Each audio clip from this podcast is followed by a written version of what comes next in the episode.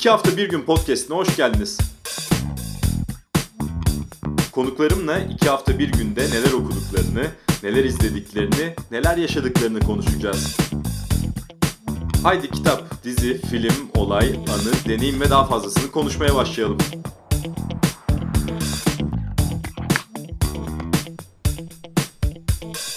İki hafta bir günün yeni bölümünde konuğum müzik yazarı YouTube müzikten Mehmet Tez. Hoş geldin abi. Hoş bulduk. Şimdi bugün biraz iddialı bir işe kalkışacağız bu podcast'te.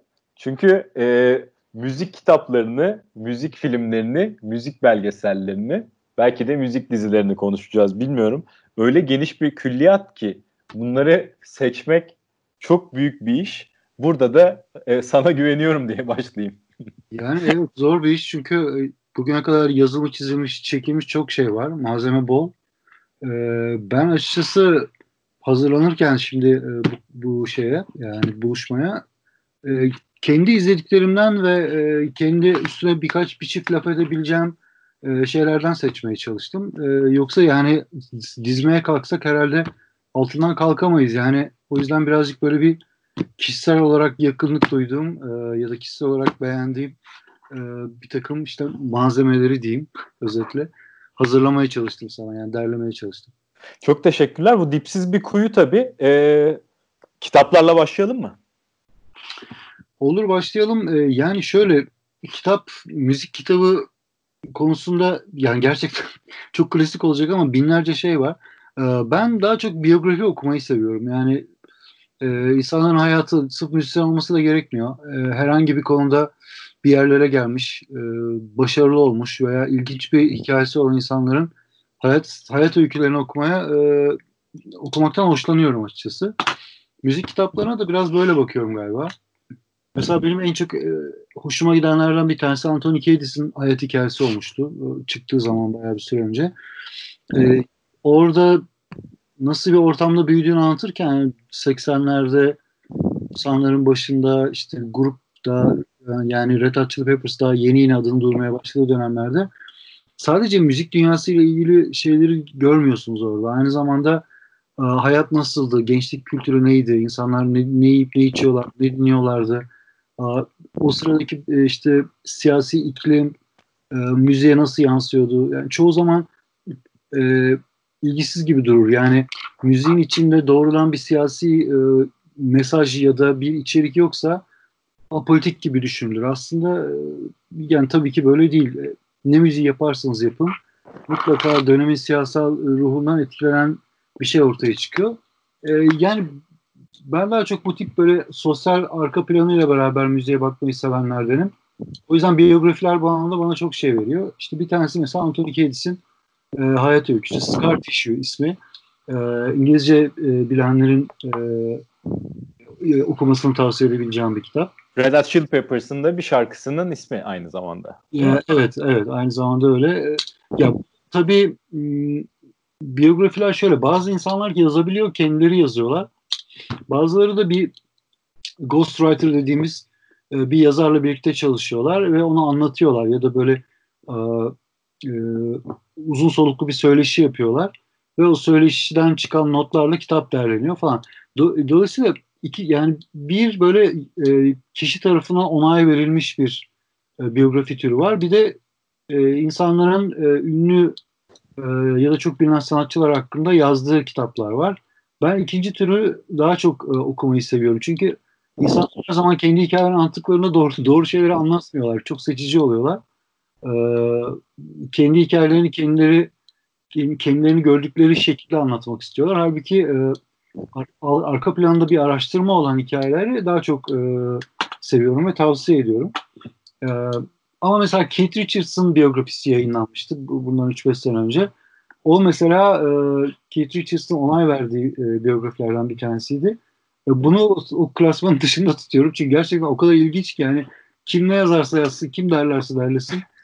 zaten e, Keith Richards'ın hayatı başka bir şey yani e, bütün bir e, müzik, e, dönemin e, düşünce tarzı, işte yediğiniz içtiğinizden e, okuduklarınıza kadar her şeyi etkileyen bir e, bir yani bir 70'lerde bir dönemin içinden geliyor. 60'larda ve 70'lerde büyük bir patlamanın içinden geliyor Rolling Stones e, ve da elbette ki en renkli üyesi. Dolayısıyla onun anlattığı hikaye aslında bizim tırnak içinde konuşurken rock and roll dediğimiz e, şey yani o rock and roll'un e, en e, çılgın dönemini yaşamış insanlar bunlar. Hala nasıl hayatta kaldıkları da gerçekten e, büyük bir sır kadar. İnanılmaz. O sağlıksız, o sağlıksız yaşamdan çıkıp gerçekten ilginç yani. evet. E, bir de e, biyografi dışında son dönem yani okuduğum bir kitap e, ilgimi çekmişti. Ondan bahsetmek istiyorum. Spotify ile ilgili bir kitap bu. E, henüz o zaman YouTube'da çalışmıyordum ben YouTube müzikte. Ama stream e, meselelerine doğal olarak e, ilgileniyordum. Bu işin ruhunu anlamaya çalışıyordum ve bu MIT yayınlarından e, bir e, Spotify kitabı çıktı. Açıkçası e, Spotify'ı anlamaya çalışan bir kitaptı ama bir yandan da çok eleştirel bakıyordu. Yani Spotify'a ve stream kültürüne ve stream business'a çok e, eleştirel bakan bir kitaptı. E, yani sanatçılara faydası mı oldu, zararı mı var? Yoksa yani bu e, işte atıyorum Spotify ve diğer e, yasal platformlar e, kendi narratiflerinde şöyle çıktılar. Yani korsan müzik dinleniyordu. E, insanlar hiç para vermiyorlar. Bizim üzerimizden olduğu zaman müzisyenler para kazanmaya başladılar ve her şey yasal platformlara geldi. Söylemi ve anlatısı bütün e, e, platformların temelinde olan bir şey. Bunu sorgulayan bir kitaptı biraz. O yüzden ona imkanı olan olursa e, kitabın adını da e, e, şuraya not etmiştim şu anda e, onu evet e, Spotify Teardown diye bir e, bir kitap Inside the Black Box of Streaming Music diye. Yani bu bu tip kitapları okumayı da seviyorum ben bir yandan. Sadece müziğin e, insan kısmı ya da e, müzik şarkı ve müzik üretim kısmı değil yani sanatçılara ait olan bölümü değil aynı zamanda sektör kısmıyla da çok ilgilenmeye çalışıyorum. E, bu kitap o açıdan çok zihin açıcıydı. E, yani kitaplar konusunda istersen dizilere geçelim. ya da... Tamam geçelim. Şimdi şöyle bir bağ- bağlama yapmak istiyorum.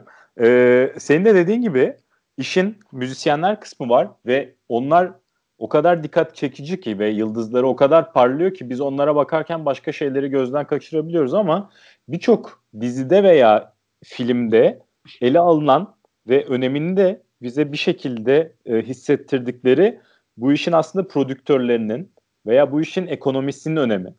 O da apayrı bir yer tutuyor. Diyeyim ve diziler için e, pası sana atayım. Ee, Okey. Şöyle e, geçeyim ben o zaman. Ee, az önce Keith Richards'ın biyografisinden bahsettim. 70'lerdeki 60'lar ve 70'lerin rock ruhundan e, bahsediyor o kitap. Yani o kitabı okuduğumuzda bir kişinin hayatı üzerinden bu dünyayı gör, görme şansınız var. E, iki tane dizi e, sanıyorum ikisi de 2016'da çekilmişti. Bir tanesi Martin Scorsese'nin prodüktöründe çekilen Vinyl. Diğeri de e, bu galiba Vinyl Netflix'te var sanıyorum. E, diğeri de The Get Down diye bir dizi. O da e, rap müziğin çıkışına odaklanıyor New York'ta. Yani Vinyl rock müziğe 70'lerin ve 80'lerin başına kadar gelen dönemde rock müziğinin arka planını anlatmaya çalışıyor. Yani işin arka planını anlatmaya çalışıyor. Bir plak şirketi üzerinden. E, The Get Down dizisi de 80'ler New York'unda rap'in ilk çıkışını anlatmaya çalışıyor. İkisi de çok iyi yapımlar. E, müzikle ilgilenen insanların mutlaka izlemesi gereken şeyler. Eğer elinizin altında yani imkanınız varsa Netflix ya da benzeri bir platformdan ya da başka kaynaklardan bulabiliyorsanız mutlaka bence izlemeniz gerekiyor. E, bu iki dizi birbirini şöyle tamamlıyor. E, Vinyl'da aslında 70'ler rock'ın artık düşüşe geçtiği zamanlar. Yani aslında 60'larda her şey çıkıyor. 60'ların sonunda 70'lerin ilk dönem ilk e, yıllarında büyük bir zirve yaşanıyor. 80'lere doğru gelirken artık işi iyice ticarete dökülmüş. İşte rock'ın e, orijinalliği ya da orijinalliği kalmamış, anlatacağı hikaye kalmamış. Sırtını dayadığı o dünya ve o değerler artık ufaktan kaymaya başlamış. Dünya başka bir yere gidiyor. Rock kendini tekrar ediyor. Bir sahne bir entertainment'a dönüşmeye başlıyor. Zaten o vinyl dizisinde e, ki label'ın da bocalaması bu. Yani eskisi gibi değil işler. E, bir, yeni gruplar arıyorlar ama bulamıyorlar vesaire. Orada bir sahne var. Adam New York'ta bir gün çok e, işte canı sıkkın e, bir kulübe giriyor ve kulüpten böyle garip kapısında kuyruk var falan ne olduğunu anlamıyor. Böyle bir bodrum katlara iniyor falan. Bir bakıyor e, her, yani siyah müzisyenler çılgın gibi böyle beatler ve rap yapıyorlar. Adam orada bu ne diye kalıyor. Dolayısıyla işte o noktada yeni dünya geliyor. Get Down dizisi de tam o dünyayı anlatıyor. Yani o 80'lerde nasıl bu iş yer altından çıktı, mixtape'ler nasıl yapılmaya başlandı. İşte sample'lar alınıyor, o sample'ları plana alt, alta sample'ları döşeyerek, beatleri döşeyerek üstüne nasıl insanlar e, hikayeler anlatıyorlar, şarkı ya da işte rap yapıyorlar. E, bunu anlatan birbirini tamamlayan çok iyi dizi yani. Bunları mutlaka öneriyorum. E, Türkiye'de de e, kolayca ulaşabilecek şeyler. Valla ne yalan söyleyeyim. Bana da çok iyi geldi. Çünkü Vinyl'ı e, abi yıllar önce seni okurken Vinyl'dan ne kadar övgüyle bahsettiğini hatırlıyorum. İzlemek isteyip bulamamıştım ve izleyememiştim. Şu an elimin altında Netflix'te var. E, yani iyi bir fırsat. Bu, bu hafta bitmeden hatta bu hafta sonu hazır sokağa çıkma dört günken e, onu başlayıp bitirebilirim yani. Çok çok iyi geldi. Vaktiniz varsa e, harika olur. E, onun dışında bir de filmlere de girebilir miyim bilmiyorum ama birkaç tane film önerim de var. E, bir tanesi Almost Famous. Yani bunlar klasikler. Yani olmazsa olmaz. Bunları izlemek lazım. Bir tanesi High Fidelity. Fidelity biliyorsunuz Nick Hornby'nin Hornby'nin romanından uyarlanan bir film. E, çok klasik yani artık çok fazla bunun üzerine böyle saatlerce konuşulmaz ama şunu söyleyebilirim. Yani o filmde Nick Hornby'nin bütün müzikle ilgili kitaplarında olduğu gibi böyle bir saflık, bir naiflik vardır. Yani müziğin verdiği bir mutluluk ve müzikle iletişim kuran insanlar, müziğin içinde yaşayan ve sosyal yaşamı müzik üzerinden paylaşan insanlar. Bunların hikayesi. Yani orada ne sektör ne endüstri bunların artık hepsi ikinci planda. Orada sadece güzel bir şarkı dinleniyor ya da kötü bir şarkı dinleniyor. O konu o konuşuluyor ve hani bu bu naiflik benim e, High Fidelity'de en çok e, hoşuma giden şey. Yani 2000 sanıyorum 2001'de çekilmişti. O zaman izlediğimde başka bir gözle bakmıştım. Daha sonra izlediğimde neden ben bu filmi sevdim diye sorduğumda o naiflik bence e, etkileyici. Yani e, her şeyin dışında sadece müziği seviyorsun ve müzik konuşuyorsun ve ortak bir noktadan çıkıyor insanlarla. Hani bunu çok iyi e, görebildiğin yani duyguları müzikle ifade etmek var. İşte bir aşk hikayesi var içinde falan. Her şey çok klasik ama her şey çok naif ve çok güzel bence bu filmde. Ee, onun dışında bir de Almost Famous e, var. Bu da bir dönemin e, gene ruhunu anlatıyor. Yani 70'lerdeki e, rock'ın en yükseldiği dönemde yani işte ilk yarısında e, hikayeyi de biliyorsunuzdur herhalde. Cameron Crowe'un yönetmeni olduğu bir film. Cameron Crowe zamanında Rolling Stone dergisinde muhabirlik yapmış ve bunlar yap, bu deneyimlerinden de esinlenerek bu filmde de bir karakter var. E, grubun peşinde turneye çıkıyor ve olaylar gelişiyor vesaire. Yani o dönemde öyle bir gazetecilik var. E, grupları kimse tanımıyor. Sadece konserinde görebilirsiniz. Bilet bulmak imkansıza yakın. Çünkü hepsi sold out oluyor. E, sosyal medya falan hiçbir şey olmadığı için gruplarla ilgili şeyleri sadece müzik yayınlarında bulabiliyorsunuz ve muhabir, grubu takip eden muhabir çok önemli. Çünkü sizi doğru yansıtması gerekiyor. E, film zaten böyle bir gerilim üzerine yani böyle bir denklem üzerine kurulu. Bugünün dünyasına baktığımızda yani böyle bir gazetecilik artık yok ve anlamı da yok. Çünkü her grubun bir tane sosyal medya hesabı var. Her üyenin ayrı ayrı hesapları var. Yani gizli saklı hiçbir şey yok. E, merak edilen artık hiçbir şey kalmadı. Yani neyi merak edebiliriz? Her şeyi zaten görüyoruz. Dolayısıyla işte e, müzik gazeteciliğinin de böyle bir yani bu filmi izlediğinizde eskiden müzik gazeteciliği anlamlı bir şeymiş. Onu orada görüyorsunuz ama şimdi e, biraz şeye dönmüş durumda. E, yani bu müzikler yani o kadar şimdi çok seçenek var. Müzik gazeteciliği birazcık şey gibi. Hangilerini dinlesek? Ben şunu seviyorum, bunu da sever miyim? Yani biraz daha öneriye dön dönüştü artık bu iş. Ama eskiden böyle hikayeler e, ve insanların dinlediği, sevdiği gruplar hakkında bilinmeyen yönleri anlatan bir gazetecilik türü de vardı. Burada filmlerden konuşurken bir araya gireyim. Miles Ahead filminde izlemişsindir tahmin ediyorum. Orada evet. da Ewan McGregor hırslı bir gazeteci oynayıp Miles Davis'in peşine takılıyordu. O o, o tip örnekler evet yani e, kalmadı. Açıkçası ben 32 yaşındayım. Ben de pek denk gelmedim böyle örneklere. Ama insan izlediği zaman çok özeniyor tabii ki. Evet ama işte zaten yani öyle bir e, ortam olmadığı için öyle bir gazetecilik yok. Yani sonuçta böyle bir ihtiyaç olsa e, tekrar böyle bir e, e, gazetecilik türü ya da böyle bir müzik gazeteciliği de ortaya çıkar. Şu anda çok fazla öyle gitmiyor olay. Yani e, herkes kendisi doğrudan e, seyirciye ya da e, kendi audience'ına kendi hitap etmek istiyor doğrudan. Arıcılar tamamen ortadan kalkmış durumda. Hani gazeteci de o anlamda bir aracı olduğu için e, o da onun rolü de tabii ikinci, üçüncü plana düşüyor. E, ama elbette ki e, bu sefer de şöyle bir şey var. Çok fazla şu anda offer var. Yani çok fazla müzik var ve çok fazla seçenek var. Bir süre sonra insanlar neyi nasıl dinleyeceklerini e, karar vermekte zorlanıyorlar ve seçmek çok zor oluyor. Yani çok şey olunca bu sefer hiçbir şey yokmuş gibi o aynı şeye denk geliyor. O arada işte bir e, yol çizmek için ya da sevdiğin müzikleri keşfetmek için yollar arıyorsun. Ben Peki bir, bir parantez açsak. Bu işe yarıyor olabilir şu an. Bir parantez açıp şunu sorsam. Tabii. Mesela Rolling Stone diye bir dergi ve işte bu derginin çalışanlarını dediğim gibi Miles filminde veya başka yapımlarda da karşımıza hep çıkıyorlar. Hı hı. Ne, neydi bu önemi bu derginin dünya çapında? Neden bu kadar önemliydi? İşte dediğim gibi yani bir dönemin ruhunu yansıttığı için önemliydi. Yani Rolling Stone 1967'de kurulmuş bir dergi. 1967 zaten bütün gençlik, dünya gençlik hareketlerinin, liberalleşmenin, işte özgürleşmenin belli bir gençlik kültürü üzerinden kendini ifade etmeye başladığı yıllar. Dolayısıyla onların bir sanatı oluyor, şiiri oluyor, kültürü oluyor. Yani Rolling Stone'un ilk sayılarına bakarsanız John Lennon, Bob Dylan yani bu isimleri hep görürsünüz kapaklarda. Dolayısıyla o, o şeyin e, bu bahsettiğim liberalleşme hareketinin yani batıdaki bu liberalleşme hareketinin ilk kuşağının e, sözcülerini kapağına taşımış, onların hikayesini aktarma, aktarmaya çalışmış ve mesajlarını yaymaya çalışmış. O zaman tabii e, bu tip e, insanlar mesajlarını hiçbir yerde veremiyorlar. E, o dönemin mevcut basın organlarında böyle bir konsept yok. Yani bunlara işte uzun saçlı bir takım manyak gençler falan diye bakıyor.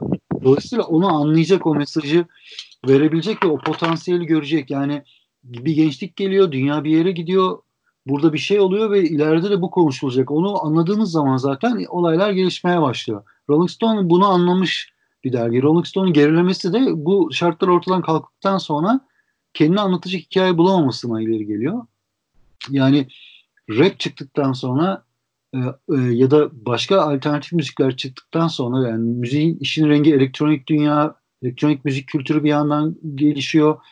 Hip hop kültürü gelişiyor ve alternatif indie kültürü gelişiyor. Siz bu, bunu kaçırdığınız zaman başka yayın organları da buradan alıp gidiyor. Yani başka mecralar ve başka e, sistemler oluşuyor. Dolayısıyla Rolling Stone biraz eski dünyaya ait diye tabir edebileceğim bir dergi. Bugün hala çıkıyor ama e, yani bir süre önce satıldı. E, sanıyorum Çinliler veya Koreliler yanlış olmasın satın aldı. E, editörü falan editoryal kadro gene devam ediyor aynı şekilde. Ama artık eski gücüne e, ve eski ilginçliğine sahip olmayan bir dergi. Yani eskiden Geleceğin dergisi, genç kültürün dergisiyken şimdi dedelerin dergisi olmuş durumda. Yani, geçmişe, geçmişe tabii. Yaş ortalaması herhalde okuyanların 60 falandır. Dolayısıyla e, yani bugün artık Rolling Stone böyle bugün gençlik kültürüyle ilgili size anlatacak pek bir şey olduğunu sanmıyorum. Başka yerlere bakmak lazım. Ya yani şu an de bakmak lazım. Bence gençlik kültürü nereye anlamak için. Ee, şimdi çok büyük, çok şaşalı e, Hollywood filmleri de var tabii müzik üzerine. Mesela e, Oliver Stone'un yönettiği, Val Kilmer'ın oynadığı The Doors geliyor aklıma. Veya son zamanlardan bakarsak Queen'in Queen'e dair film. Evet. Ee, bir de maalesef. Maalesef Aa. seyretmedim. Evet. Onu yani onu biraz beğenmeyeceğim düşünerek de seyretmedim. o, e, ama dediğin dediğiniz türde yani dediğin türde bir de aklıma şey geliyor. Velvet Goldmine geliyor. E, bu da David Bowie, e, Slade ve o glam rock'ın 70'lerin e, ortalarından itibaren daha çok İngiltere'de falan gelişen İngiltere Amerika'sında Amerika İngiltere arasında gidip gelmeli hikayeler anlatan bir film. E, o da e, şey çok e, yoğun e, e, içerik e, üretmiş bir film. Çünkü orada David Bowie ve e, Iggy Pop vesaire bütün o insanlar çok bunlar ilham verici insanlar. Daha sonra kendilerinden sonra gelen pek çok müzisyene her türde müzik yapmış pek çok müzisyene ilham olmuş insanlar. E, bu film o film de e, çok zihin açıcı e, olabilir ve bugün bakıldığında da hala ilginç olabilir. Yani 70'lere ait pek çok şey artık çok eski kaldı. Ama David Bowie gibi mesela böyle bir şey e, ya David Bowie'nin temsil ettiği e, müzik ya da değer hiçbir zaman eskimez. O hala bugün de mutlaka seyredilmesi gereken bir film. Ya bu dediğimiz gruplar aslında David Bowie'yi ayırıyorum. O başka bir model ama The Doors olsun, Pink Floyd olsun, Rolling Stones olsun, belki Beatles'ı bile aslında belli şartlarda yani bugünün ana akımı olmasa da e, müziğe meraklı gençlerin hala dinledikleri müzikler. Dolayısıyla bunlarla alakalı çekilmiş bir film veya bir belgesel her zaman da ilgi görmeye devam ediyor ve edecek herhalde değil mi? Her zaman. Ee, yani sebebi pek çok sebebi olabilir.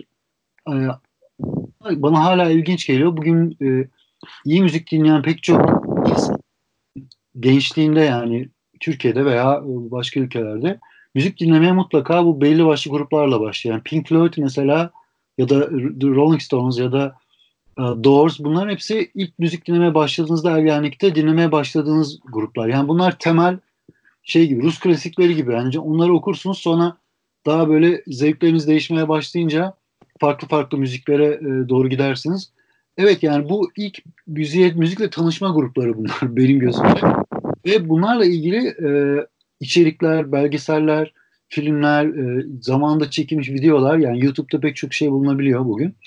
E, hala çok büyük e, önem taşıyor ve insanların müzik zevkini şekillendirmede hala e, bu gruplar çok önemli gerçekten. Hatta Çünkü çok temel gruplar ve e, kullandıkları müzikalite, estetik dil, anlattıkları hikayeler çok çok temel ve klasikleştikleri için e, artık e, onlara onlara eski diyemeyiz yani. Bunlar klasikler. Bunlar hiçbir zaman eskimez ve klasik e, klasik olma özelliklerini korurlar. Mesela geçtiğimiz günlerde karantinada e, Pink Floyd'un Pompei konseri yayınlandı tekrardan e, YouTube'da ve acayip ilgi gördü. Herkes onu izledi. Yani hiçbir şekilde e, onun yaş ortalaması o kadar artmıyor. Bence her yaş grubu hala dinlemeye devam ediyor bu grupları. Evet, evet ee, doğru. doğru. Çünkü gerçekten... modası geçmeyecek bir şey. Çok enteresan bir şey. Yani o konseptler bugün bile e, benzeri çok zor yapılabilecek şeyler ve e, Pink Floyd e, kendini mümkün mertebe entertainment e, dünyasından uzak tutmuş, tutabilmeye, tutmaya çalışmış bir grup. E, ve e, yaptıkları işler de daha çok sanat olarak yani sanatsal tarafta adlandırılabilecek işler ya da o tarafa e, endekslenebilecek işler. O yüzden de e, trendlerden, modalardan uzak kalarak e, evrensel bir çizgiye doğru gitmiş gruplar bunlar. Her zaman ilginç olma, olacaklarını düşünüyorum ben gerçekten. E, belgeseller var mı? E, abi böyle tavsiye edebileceğin bize müzikle alakalı? Valla yani belgesel tabii ki var yani şöyle şimdi mesela hemen aklıma gelen e, Amy belgeseli var. Son dönemde beni etkileyenlerden ya da Whitney Houston hayatını anlatan Whitney. Fakat bu belgesellerde e, evet bu sanatçıların hikayelerine e, ne tanık oluyoruz. E, bazılarında e, akrabalarının anlattıkları tanıklıklar veya onları tanıyan insanların ağzından hikayelerini dinliyoruz. Bir takım hiçbir yerde yayınlanmamış görüntülerini görüyoruz. Bu belgeseller çok güzel eyvallah ama benim bir şeyim var, çekincem var. Bu tip belgeselcilik çok fazla prov- provokatif geliyor bana.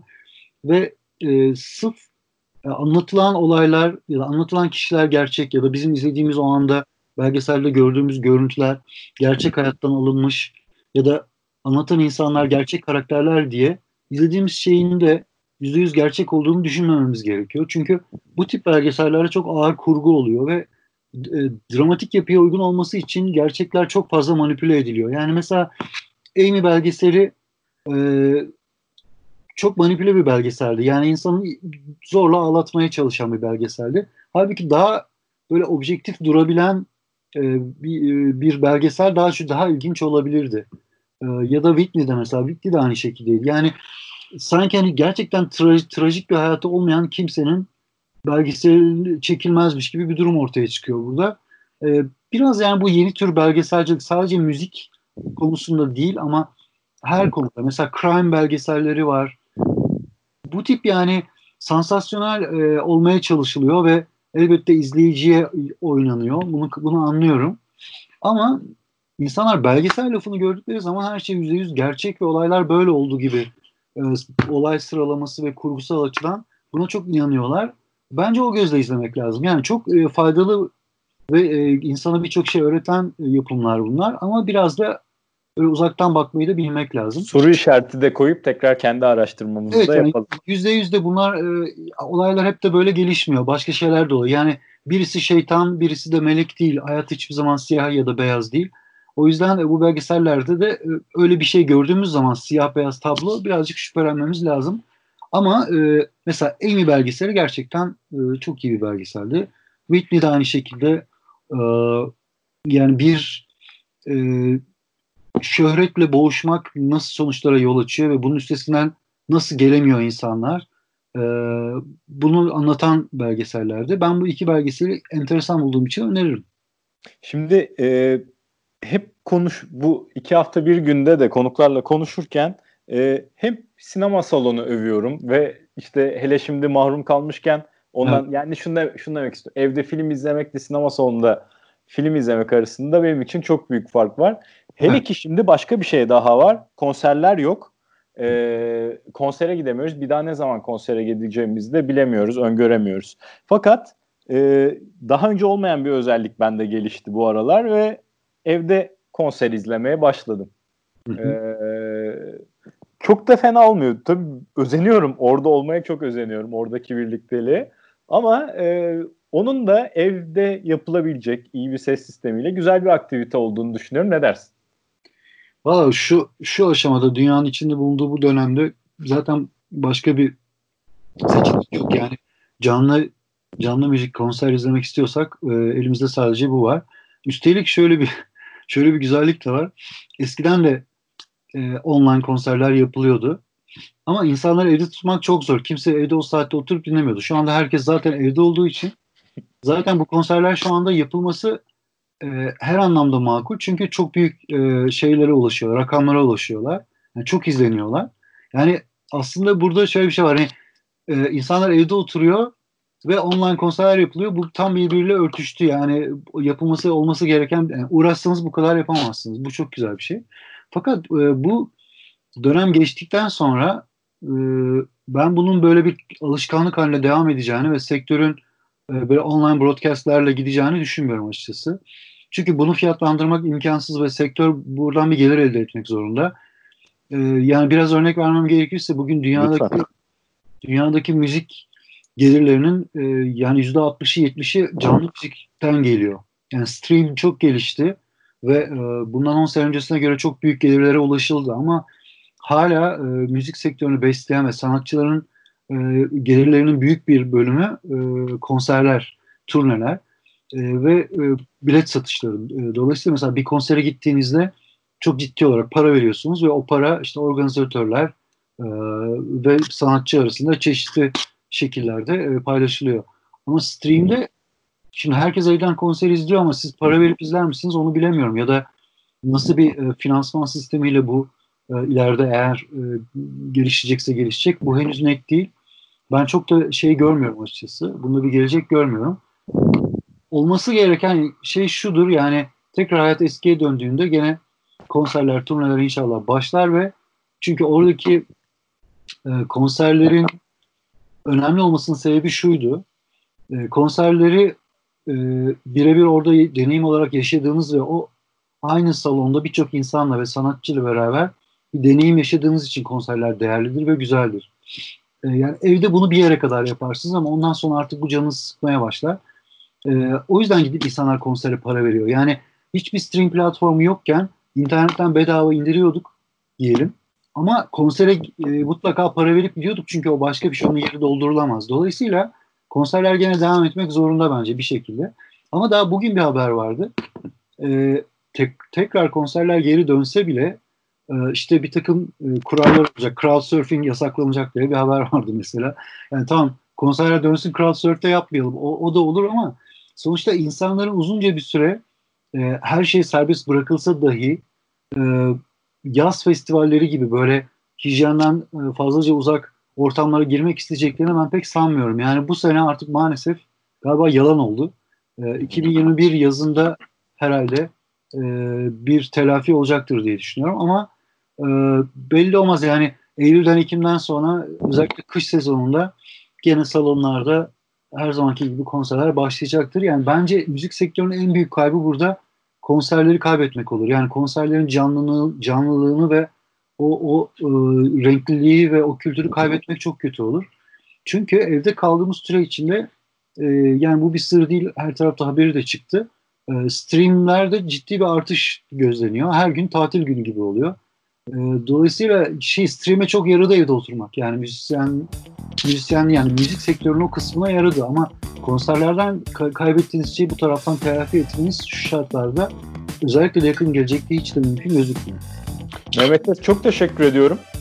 Ben teşekkür ederim davet ettiğiniz için. Çok keyifli bir sohbetti. Çok sağ olun.